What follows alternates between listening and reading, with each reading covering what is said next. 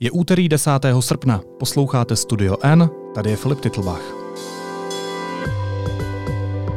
Dnes o tom, proč nás musí zajímat, co se děje na Arktidě.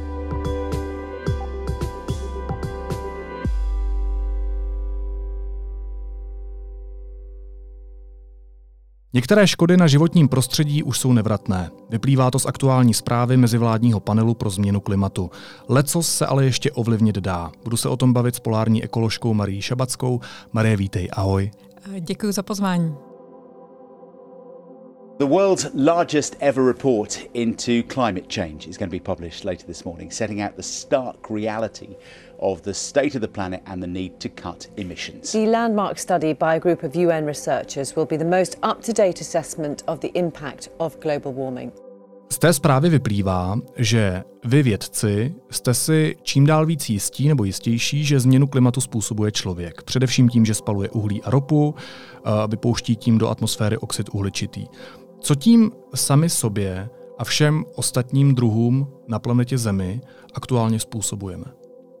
Způsobujeme tím, že se země otepluje a v důsledku toho, že se otepluje, tak je tady žít eh, čím dál těžší. Hmm. Speciálně na místech, které už od té doby, už dříve byly teplé a zvyšuje se frekvence takových těch extrémních událostí, jako vln veder, u nás jsou to uh, tropické dny, dny, kdy je nad 30 stupňů, naopak se snižuje třeba sněhová pokrývka a množství těch studených dní, zvyšují se pravděpodobnosti těch desetiletých a padesátiletých událostí a to poměrně výrazně. Jako to znamená, jsou... že my je známe, ale teď jsou častější. Přesně tak. A máme méně času na to se vlastně připravit na tu další. Něco, co se stane výjimečně jednou za deset let, se najednou může stávat hmm. třeba každý druhý rok. Což už vidíme. Ano, vidíme to zrovna speciálně letos. Postupuje to oteplování rychleji, než předpokládali ty původní scénáře? Ano, postupuje. Eh, my mě, máme takovou tu referenční periodu mezi lety 1850 až 1900. Mm-hmm. A to mhm. počítáme, že je období, kdy ještě člověk neovlivňoval vlastně to množství skleníkových plynů v atmosféře. A potom používáme vlastně referenční periodu posledních 30 let. Ta IPCC zpráva, ta získávala do, uh, data do roku 2019, to znamená, že ta jakoby její referenční perioda byla 81 až uh, eh, 2010 a my vidíme, že všechna ta desetiletí jsou čím dál teplejší, že prostě každé to desetiletí je teplejší a vlastně nejteplejších pět let bylo posledních pět let. To znamená, že ta opravdu ta teplota roste a ta rychlost, jakou roste, se neustále zvyšuje. Hmm. To znamená, že ty vlny veder, eh, ty extrémní záplavy, vzpomeňme se na Německo nebo Rakousko v poslední době, eh, ty masivní požáry například v Řecku, které teď vidíme aktuálně, tohle je všechno důsledkem změny klimatu. Je to tak. Eh, ta IPCC zpráva přímo říká, že třeba za těma vlnama veder je, to je, oni používají výraz extremely certain, to je 99 100% pravděpodobností, hmm. je zatím vliv člověka, nebo respektive to uvolňování těch skleníkových plynů lidskou činností. Kde je ta změna klimatu aktuálně na naší planetě nejcitelnější? Eh, tak země se od toho období před tou průmyslovou revolucí oteplila o 1,09 stupňů. To teď vyšlo v nově v té zprávě. Eh, Česká republika se oteplila o 2 stupně, 2,1 až 2,2, takže dvakrát tolik, protože oni se oteplují, rychleji se otepluje pevnina než oceány. Oceány jsou schopny hodně toho tepla a hodně toho CO2 oni jsou schopni absorbovat. Pokud bychom ty oceány neměli, tak by se oteplilo podstatně víc. Ale jsou určitá území, kde se otepluje ještě mnohem rychleji a jedním z nich jsou třeba polární oblasti, speciálně Arktida. Říká se tomu arktická amplifikace a Arktida se otepluje dvakrát až třikrát rychleji, než je ten průměr, ale jsou některá místa, jako třeba loni na Sibiři bylo o 6 stupňů tepleji v průměru, než bylo vlastně v, průměru. v těch No, v průměru, než byl, ten, říct, no. no, no, no, než byl ten, eh, ta referenční období před těma tři, 30 eh, lety. A, a i to byl ten důvod, proč tam vlastně poměrně hodně hořelo a stále hmm. hoří na Sibiři. Vědci v té nové zprávě taky upravili scénáře, které naznačují, jaké průměrné oteplení planety můžeme čekat. Tady vždycky samozřejmě záleží na tom, kolik skleníkových plynů ještě vypustíme. Jaké aktuálně existují modely, se kterými musíme počítat? Oni tam mají eh, scénáře, oni tam mají takových pět scénářů, ale to hmm. není, to není, ty predikce jsou to v podstatě, my si to můžeme vybrat jako takové ty, jako já jsem malá četla takové ty knížky s tím dobrodružstvím, tak my si v podstatě můžeme vybrat ten scénář. To není o tom, že to jsou nějaké... Ještě máme čas. Ještě máme čas si vybrat ty konkrétní scénáře podle toho, eh, kolik budeme uvolňovat těch skleníkových plynů. A ty scénáře jsou takové, že to oteplení o 1,5 stupně, což doporučuje ta pařížská dohoda, uh, dosáhneme, pokud budeme... Počkej, ale vždycky je to oteplení. Vždycky je to oteplení.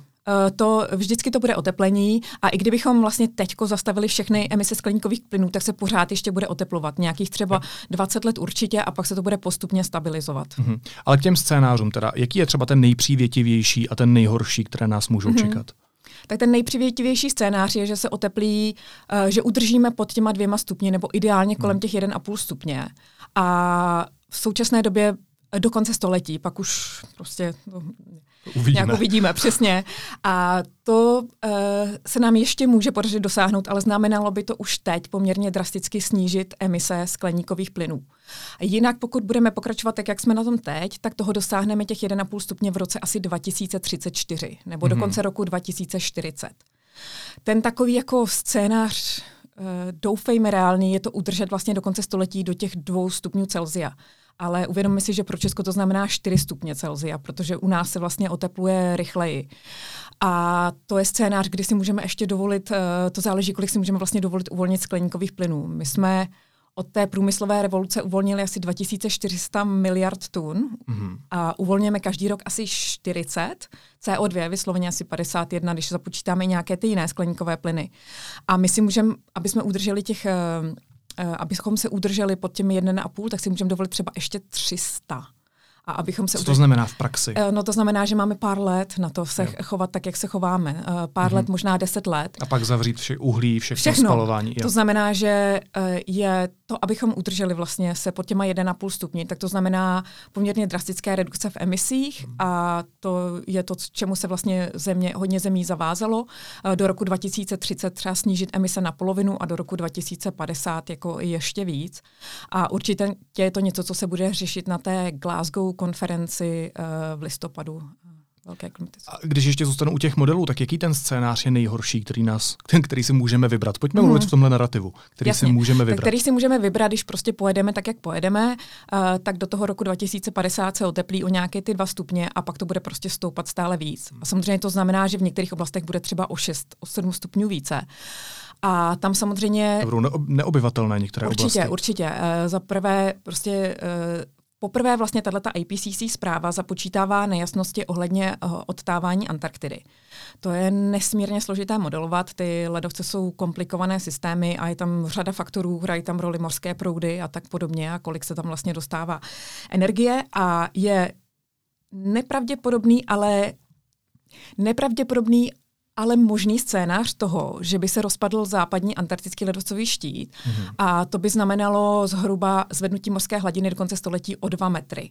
Což znamená co v praxi? Uh, což znamená v praxi to, že uh, za poslední století se zvedla hladina asi o 25 cm a teďko se teda uh, uh, stoupá asi uh, řekněme dvakrát až třikrát rychleji, hmm, na nějakých hmm. třeba, teďko jsme prostě na nějakých jako 30-33 cm za století, ale ty dva metry, no to by znamenalo, že velká část jako příbřežních oblastí by byla neobyvatelná. Nebo pod vodou. By, pod vodou, anebo by tam byly prostě přívalové deště, jejich kanalizace taky pod vodou a, a všechno.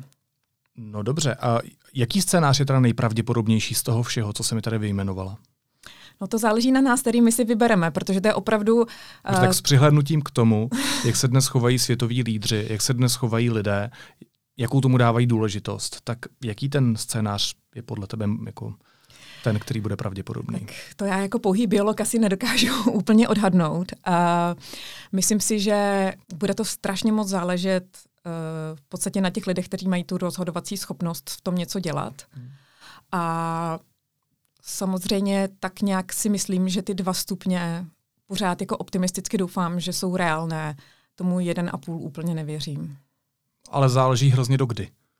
Eh, záleží hodně do kdy. Já mluvím o tom, že to udržíme eh, po dvěma stupni nebo do dvou stupňů jako do konce století. To mm-hmm. znamená, mluvíme Dobře. o tom trvale. Tak pokud je tohle ten pravděpodobný scénář, který teda zřejmě nastane, tak jak tohle konkrétně ovlivní přírodu, jak to ovlivní naše životní podmínky, jak to ovlivní ekonomiku, migraci a tak dále. Mm-hmm. Můžeme čekat nějaké změny?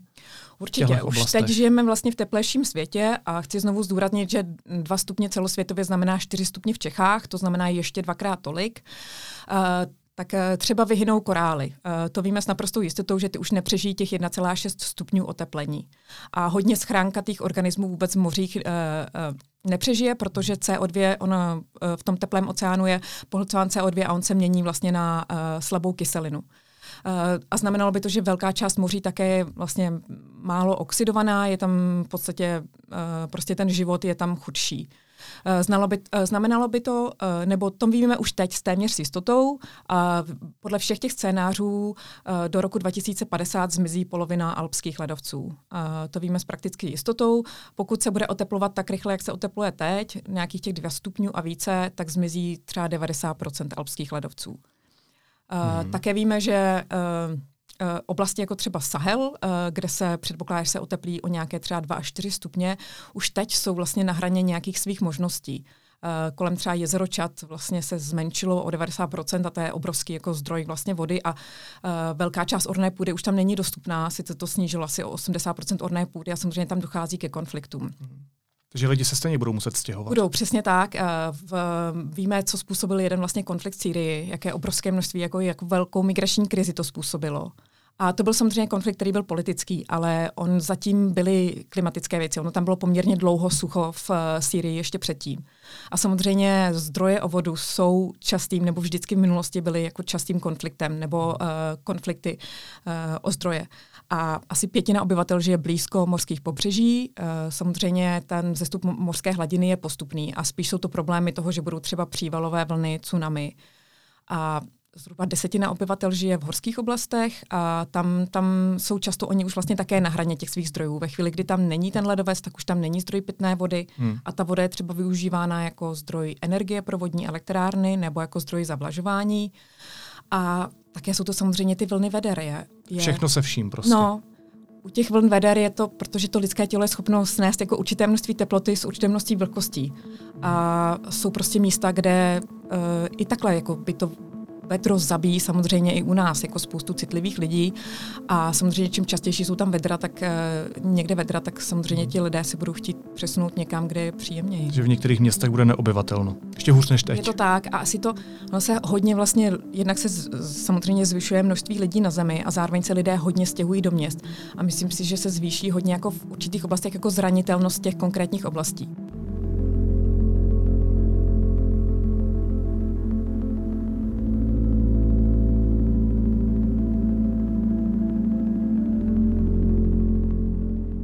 Dobře, a když se dostaneme k nám, tak eh, jak se to klima v rámci tohohle pravděpodobného scénáře uh, změní v Česku? Protože pokud se nepletu, tak nejvíc se na tom našem území má měnit asi ta zimní sezóna.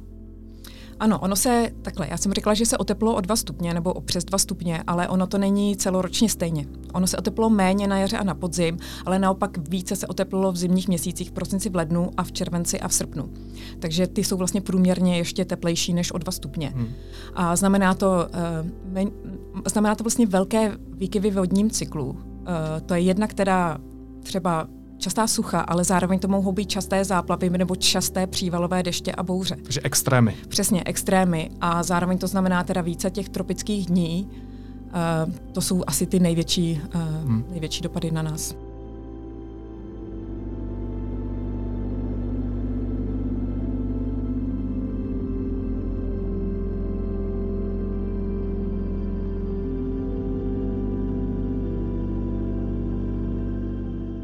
Máme tuhle zprávu, co my? Mají tuhle zprávu politici, světoví lídři, ti, kteří rozhodují. Vnímat jako poslední varování vědců? Uh, asi to nebude poslední varování, ty zprávy budou vycházet stále dál, ale my budeme mít stále méně času. My v podstatě, a méně možností. A méně možností. My v podstatě jedeme ve vlaku, který jede poměrně vysokou rychlostí a my víme, že tamhle někde třeba za 100 kilometrů nebo za tisíce kilometrů, spousta z nás se toho třeba nedožije, je tam prostě nějaký obrovský sráz. A my pořád ještě můžeme udělat tu výhybku a je cestou, která nebude jednoduchá, která taky bude jako složitá a mít problémy, ale budeme na ní pokračovat. A my vlastně pořád se tváříme a pořád jedeme tou cestou, kterou bychom neměli a nejsme schopni si vybrat tu možnost eh, no, s tím něco dělat. A, a, a změní se něco, eh, pokud tohle všichni nezačneme vnímat jako problém číslo jedna? To znamená, jako, nemusí zkrátka dojít ke změně toho narrativu, um, z toho, že nás se to netýká, je to daleko, je to za těch 100 kilometrů, na ten narrativ je to jen a pouze náš problém, který musíme řešit urgentně, okamžitě a hned? Dá se bez tohohle vůbec něco změnit? Uh, myslím si, že ne. A i vnímám to, že třeba v těch západních zemích je to často třeba uh, téma politiky číslo jedna, třeba konkrétně v Německu, kde budou volby v září, zatímco u nás se to vlastně řešíme nějakou neexistující migraci a uh, nějaké Benešovy dekrety a podobné věci. Zmrzlinu v poslední době. A zmrzlinu. Ty už 20 let jezdíš na Arktidu, uh, zkoumat ledovce. Jaký je tam ten viditelný projev klimatické změny? No já jezdím, vlastně nejdéle jezdím do Arktidy, na Špicberky a tam, tam se oteplilo nějakých 4 až 6 stupňů, takže tam je to opravdu znatelné, že je o měsíc kratší to období, kdy tam sněží nebo kdy je tam sníh, což má dopad třeba na turistiku taky, hmm. protože lidé rádi jezdí na sněžných skútrech, ale má to dopad i na vlastně místní floru a faunu. Medvědi třeba si staví vlastně doupata, kde uh, se rodí mláďata ve sněhu, nebo také to má, ta, ta, ta sněhová pokrývka funguje jako taková peřinka, která vlastně chrání všechno, co je pod tím, všechny ty rostlinky, semínka a tak dále. Uh, ledovce tam ubývají, ale to ubývají všude na světě. Ubývají hodně ty, které vlastně zasahují až daleko do moře a poměrně drasticky se snížilo množství morského ledu. Uh, to my měříme ze satelitních snímků od roku 1978 a vlastně za dekádu se to uh, sníží jako o nějakých 13%, to znamená, že teď jsme zhruba na polovině morského ledu. Loni byl extrémně nízký rok, to bylo vlastně asi o 66% méně než vlastně v tom, uh, v tom roce 78. Když jsi mluvila o těch zvířatech, tak já jsem slyšel, že lední medvědi potřebují proto, aby se uživili dva tuleně týdně, pokud se nepletu. No, je to, záleží na velikosti toho tuleně, ale zhruba jedn, jednoho až dva. Oni loví tuleně kroužkové a vousaté, ten vousatý mm. je o něco větší, takže zhruba ten jeden, eh, taky záleží, jestli to samec nebo samice jim stačí. A teď to bude problém. Bude to problém. Medvědů, uh, medvědů je zatím vlastně ta populace jakoby spíše stoupá, protože dříve se lovili. Oni jsou v takových 19 subpopulacích po celé Arktidě, oni dokáží jako různě migrovat a třeba ta populace, která se nachází na Špicberkách, která hodně, kde já hodně uh, jezdím, tak uh, zasahuje celé Bárencovo moře až k ostrovům France Josefa, kde je třeba ještě ledu poměrně hodně. Mm-hmm. Ale vidíme, že ty medvědi se stále více stahují na pevninu, což třeba pro nás, kteří pracujeme v Arktidě, je trošku problém, protože se s nimi samozřejmě střetáváme mnohem častěji.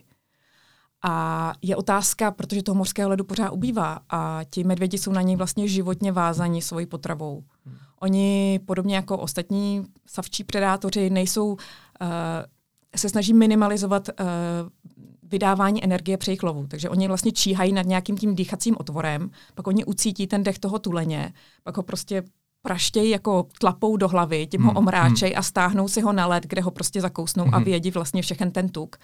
A to jim stačí na týden. No ale pokud by se měli přizpůsobit nějaké potravy, která je na souši, to znamená, že třeba na Špicberkách no, jsou soby, ale uh, nebo, uh, mohou lovit soby, ale uh, to by potřebovali tak jeden a půl soba minimálně nějak, uh, na týden. Nějakých sněžných hus třeba 75 až 100 a nějakých vajíček třeba i tisíce, aby jim to mm. nahradilo vlastně toho mm. tuleně. Mm. A ti medvědi nejsou dobří lovci na souši, to by stálo obrovské množství energie a zároveň dneska oni potřebují, a stejně vlastně ta, e, kaloricky je ta potrava chudá, protože ten tuleň má opravdu hodně tuku a je to jako bohatý hmm. zdroj energie. A dneska ty tuleni, zvlášť teda v jižních částech jejich výskytu, třeba v, uh, u Kanadě, v Jižní Hudsonově zátoce, musí plavat delší čas, takže zase spotřebují víc energie na to, aby se dostali vlastně ke své potravě. A takže se jsou tam jisté scénáře, že třetina až dvě třetiny medvědů by mohly vyhnout do konce tohoto století, pokud se nedokáží nějakým způsobem přizpůsobit uh, těm podmínkám bez toho ledu.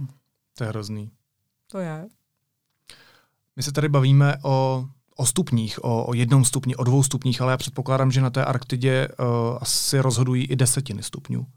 Všude rozhodují desetiny stupňů, i u nás. Aha.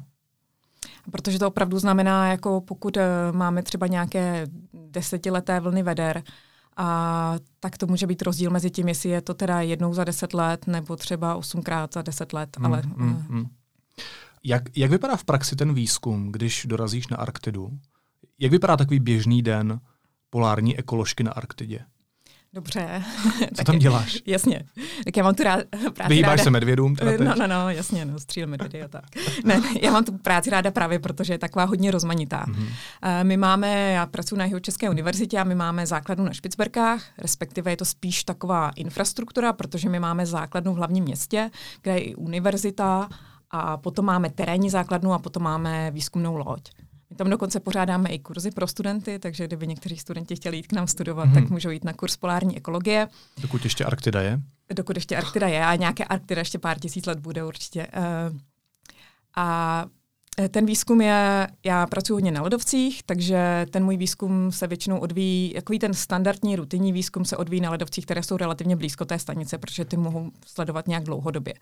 Takže když žijete na té terénní stanici, tak žijete v takových jako trošku jako na táboře, někde v takových spartanských podmínkách, střídáme si prostě, kdo, kdo, vaří, kdo vaří večeři na nějaké služby, že jo, na záchod chodíte tak nějak jako ven, nebo tak jako je to takový prostě trošku. Je to táborový prostě. Je to prostě. přesně táborový, no. A v létě se tam pohybujeme jako na člunech.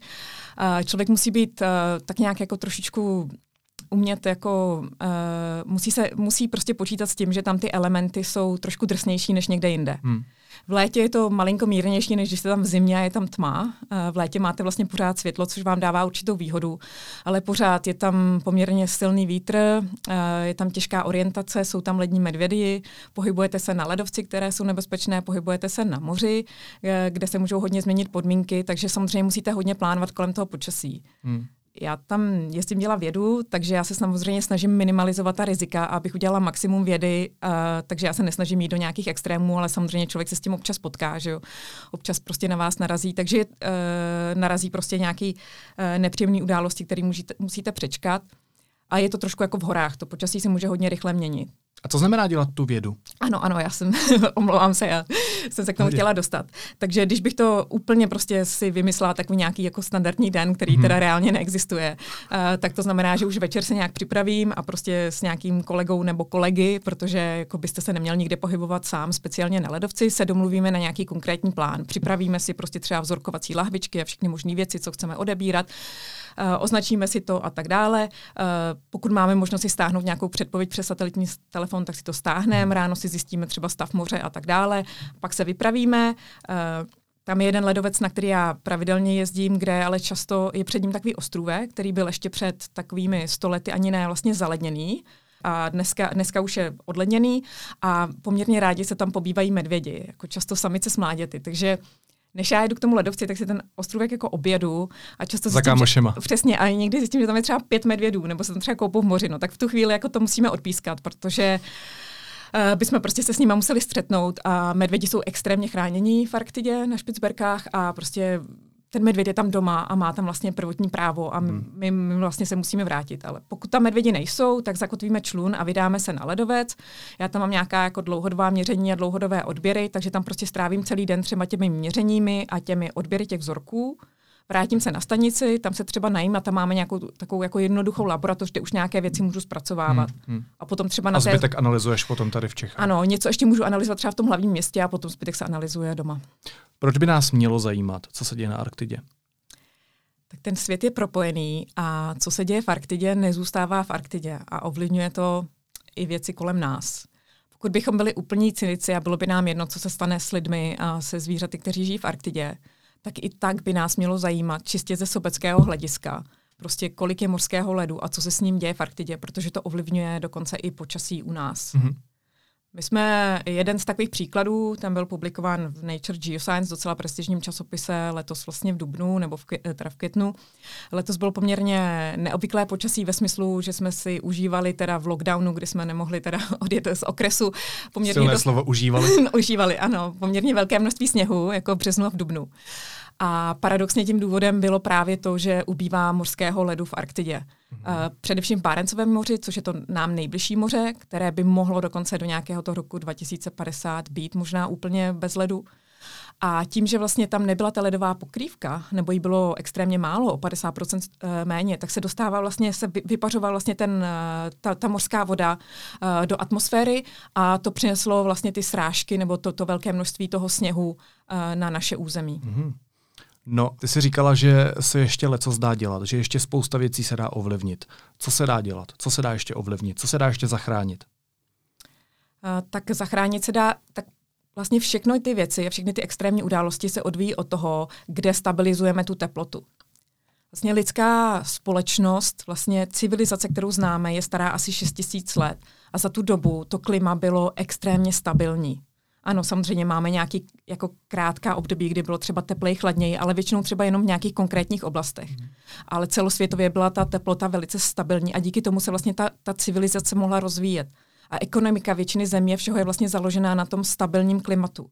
Takže pokud můžeme stabilizovat tu teplotu nějakým způsobem, tak bychom proto měli udělat maximum, protože tím snížíme možnost vlastně těch extrémních událostí. A na ty samozřejmě navazují další, když se oteplí, tak se třeba začne uvolňovat další množství CO2 z přírodních zdrojů, jako třeba z trvale zamrzlé půdy, z permafrostu, nebo začne častěji hořet a začne se uvolňovat zase vejce CO2. A to jsou třeba tyhle ty zdroje CO2 jsou třeba ty, s tě, těmi ta IPCC zpráva ani jako nepočítá, protože hmm. je to těžké je modelovat, ale hmm. zase je to v otázka prostě. Uh, takže abychom vlastně zachránili jakoby to prostředí, ve kterém žijeme a ty ekosystémy, které máme rádi a ty, ta města, která máme rádi, nejenom Benátky, ale i třeba Londýn, Londýn a New York, tak uh, bychom se měli snažit vlastně dekarbonizovat vlastně všechna ta odvětví, uh, která dneska používáme, počínaje vlastně energetikou.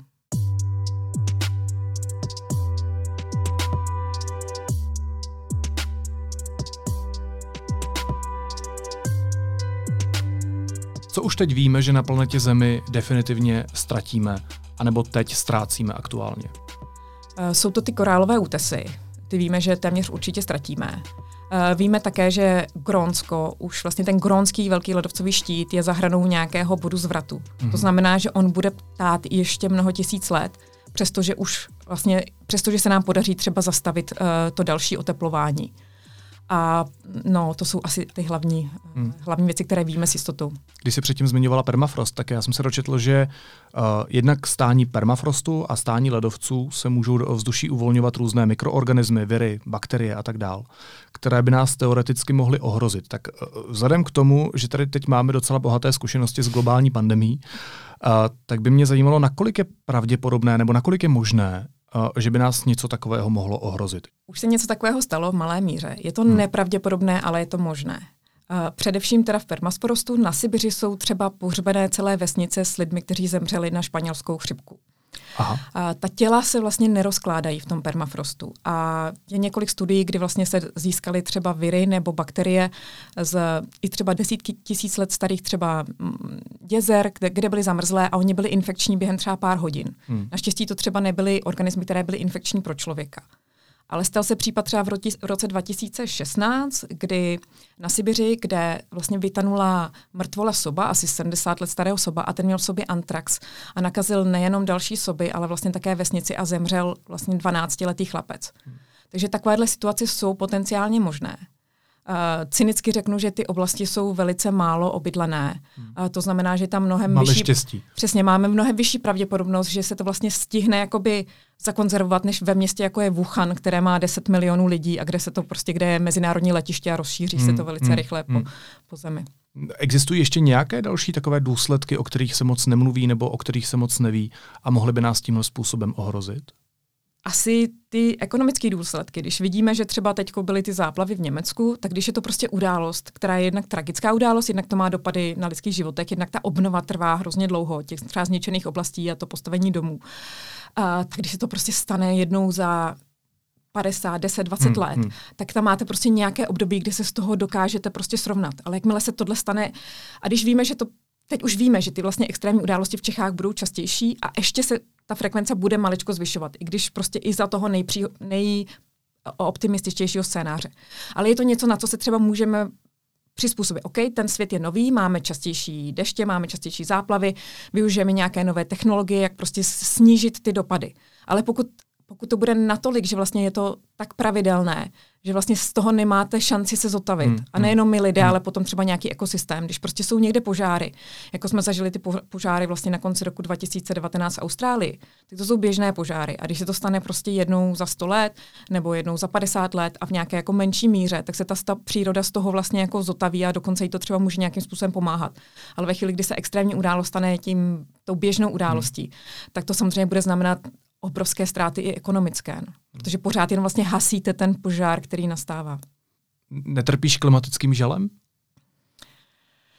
Snažím se netrpět, protože si myslím, že to ničemu nepomůže eh, tím, že se budu eh, nějakým způsobem jakoby psychicky týrat a říkat si, že už nic nemá cenu, tak eh, tím si asi moc nepomůžu, ale hmm. určitě jsem se změnila z takového jako racionálního optimisty, kdy jsem se říkala, prostě to je jasná hrozba, všichni ji víme. A všichni vidíme. Přesně. A i ti lidé, kteří se prostě tějí šíleně namastit třeba na fosilních palivech, tak mají děti a mají vnoučata a prostě dneska si může miliardář dovolit jet jako kousíček, prostě vyletět jako uh, do vesmíru, ale nemůže se, nemá žádnou planetu další, na kterou by se mohlo odstěhovat. Hmm. Tak jsem si vždycky říkala, že to lidstvo se vždycky proti tomu jakoby společnému, dejme tomu nepříteli, když použiju tu vojenskou termo, terminologii, semklo, což se nám do určité míry da, daří třeba teď proti tomu koronaviru, kde je to takové jasné a ty deadliny jsou takové jasné, my víme přesně, můžeme tu uh, pandemii modelovat, tak s těma klimatickými změnami. Počkej, a... tady taky máme přece jasné deadliny, teď o nich mluvíme už několik desítek minut. Ano, mluvíme.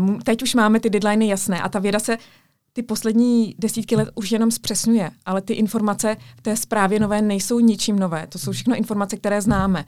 A když se bylo na poplach, je paradoxní, že jedním z prvních politiků, který byl jako opravdu na, po, na poplach a vzal si vlastně to zelené téma jako nejdůležitější téma, byla Margaret Thatcherová hmm. v roce 88-89. A, a vlastně za jeho období bylo prostě nějakých, já nevím, uh, 360 ppm v atmosféře toho CO2, dneska už máme 416. A ač nejsem třeba jako příznivce Margaret Thatcherové, tak mně se hodně líbí to, že ona jakožto konzervativní politik vnímala, že jakoby ta silná fi- filozofie toho konzervatismu je, že jsme tady na tu zemi postaveni jenom její, jako její strážci. A že je vlastně naše morální povinnost zachovat vlastně pro příští generace v takovém stavu, jakém jsme ji získali, že my máme pouze nájemní smlouvu. Hmm. A také zdůrazňovala, že i když ta věda prostě není ještě třeba úplně prostě perfektní a dokončená, tak to není důvod, proč prokrastinovat na tom, už se jakoby připravovat na ty scénáře, když víme, uh, že s téměř s jistotou nastanou. Ty jsi začala tím, že jsi byla racionálním optimistou, ale neskončila si tím, kým se stala teď teda? Uh, tak možná racionálním pesimistou. Asi. Uh, pořád uh, pro mě je těžký pochopit, možná je to i proto, že jsem vědec, jak můžou lidi nepřesvědčit fakta. A hodně to vidím třeba teď eh, na případech věcí s koronavirem a s očkováním, jak může někdo vidět jasná fakta a není to pro něj dostatečný signál. Samozřejmě si uvědomuji, že ta lidská mysl je hodně hnaná emocema a že ten emoční příběh je důležitý. Je to tak jasné eh, a zaráží mě, proč mají lidi potřebu to spochybňovat pořád a oni hodně spochybňují to, že za to může člověk. Třeba to, že prostě v minulosti se klima změnilo a tak dále. A to je přece hrozná výhoda, že víme, že za to může člověk. Kdyby za to člověk nemohl... Protože víme, že je tady zase člověk, který to může... Přesně. Kdyby zatím byli... Jako to, že se planeta otepluje a že to má dopady, které už teď vidíme, je prostě naprosto jasné. To už nemůže ani pan Klaus jako spochybnit. A pokud bychom nevěděli, pokud by tím byly nějaký, jako zatím nějaké jako příčiny, které neznáme, tak by to samozřejmě bylo mnohem těžší, protože čelíte nějakému jako neznámému nepříteli. Ale tady, kdy my víme poměrně jasně, minimálně eh, v souvislosti s tím jako uvolňováním skleníkových plynů a tu korelaci vlastně k teplotě, víme poměrně jasně, jak se to děje, proč se to děje a co s tím můžeme udělat. Tak tam mi přijde nějaká ta otázka jako už, už víceméně zbytečná. Jinými slovy říkáš, jsme to my, kdo to způsobil a jsme to zároveň my, kdo to může odvrátit, alespoň částečně. Přesně, v ale určitě bych to nedávala jako lidem za vinu. To není o tom si to brát jako za nějakou vinu, jako my jsme si tady žili nad úroveň a v důsledku toho teď tady země hoří. Jako. Tak to není jako, jestli myslím, že ten jeden z důvodů, proč ten narrativ té změny klimatu mezi lidmi nerezonuje, a je proto, že je tam trošku takový ten pocit viny, že jako vy jste si tady lítali letadlem, máte auto, místo abyste se tahli s taškama prostě z Lidlu pěšky a teď tady kvůli vám vaše jako děti budou mít prostě, nebudou kde žít. Tak takhle to samozřejmě není. A ono je to všechno, vlastně to obrovské množství těch skleníkových plynů je uvolňováno vlastně uh, těmi fosilními společnostmi nebo prostě velkými nadnárodními koncerny, na který vlastně jako ten individuální člověk má relativně malou kontrolu. Ještě poslední otázka. Mě by zajímalo, co to s tebou dělá, když znáš všechna ta fakta, když znáš všechny ty důsledky a těžko se s tím vlastně z pozice jednotlivce něco dělá. No, to je trošičku depresivní. Já nejsem No teď jak jsi to řekl, tak, tak mám z toho depresi. Já to jsem nechtěl. Eh, já se tě ptám na to, co mě zajímá, protože já se tak cítím. Proto se ptám, jak se cítíš. Třeba se cítíš jinak, já nevím. Já ti to uh... nepodsouvám, já se tě ptám. No, je to samozřejmě nesmírně těžký. Já věřím tomu, že ten individuální člověk může něco udělat. A především tím, že může, uh, ten individuální člověk má volbu na tom volném trhu, co si může vybírat. Ale zrovna v Čechách je to složité, protože 40% tvojí i mojí uhlíkové stopy bude to, odkud bereš energii. A ty si v tom, a to je, to bude z drtivý většiny z fosilních paliv, z uhlí. A to ty si nemůžeš vybrat. Nemůžeš si vybrat ani ve svém domě, na tož ve své kanceláři, na tož ve své oblíbené restauraci, odkud vlastně pochází třeba to vytápění nebo ta energie. A můžeš ovlivnit nějaké jiné věci, jako třeba jako jak často jezdíš automobilem, jestli máš elektromobil a tak dále. Ale můžeš to taky bude... volit. Přesně. Uh, to hraje malou roli, ale čím máš tu obrovskou sílu je uh, tou možností volby a volit, volit vlastně strany, uh, které prostě uh, které mají lídry, kteří myslí racionálně, naslouchají vědcům a kteří, uh, kterým záleží vlastně na budoucnosti této země říká polární ekoložka Marie Šabacká. Marie, moc děkuji za návštěvu ve studiu N. Měj se moc hezky, ahoj. Ahoj a zdravím tebe i posluchače. A teď už jsou na řadě zprávy, které by vás dneska neměly minout. Vláda podle návrhu premiéra Andreje Babiše pověřila Michala Koudelku zastupováním na pozici ředitele BIS s účinností od 16. srpna do doby, než nová vláda vzešlá z voleb vybere nového šéfa. Čína z Litvy odvolala svého velvyslance a požaduje, aby litevská vláda stáhla svého ambasadora z Číny. Snaží se tak tlačit na Vilnius, který minulý měsíc povolil Tchajvanu otevřít ambasádu místo jinde běžné kulturní kanceláře. Loňskou ekologickou havárii v řece Bečva nemuseli způsobit kyanidy. Řeklo to několik hostů, kteří mluvili se členy sněmovní vyšetřovací komise. Energetický průmyslový holding podnikatele Daniela Křetínského přestane používat uhlí pro výrobu elektřiny a tepla do roku 2030 ve všech zemích, kde působí, s výjimkou Německa. Tam to bude do roku 2038. A na filmový festival v Karlových Varech přijedou herci Johnny Depp a Michael Caine. Vedení festivalu o tom informovalo na tiskové konferenci. A na závěr ještě jízlivá poznámka. Předseda ODS Petr Fiala na Twitteru napsal, že se nechce vymezovat vůči Pirátům. Doslova napsal, Piráti jsou naši soupeři, ne nepřátelé. Jen aby.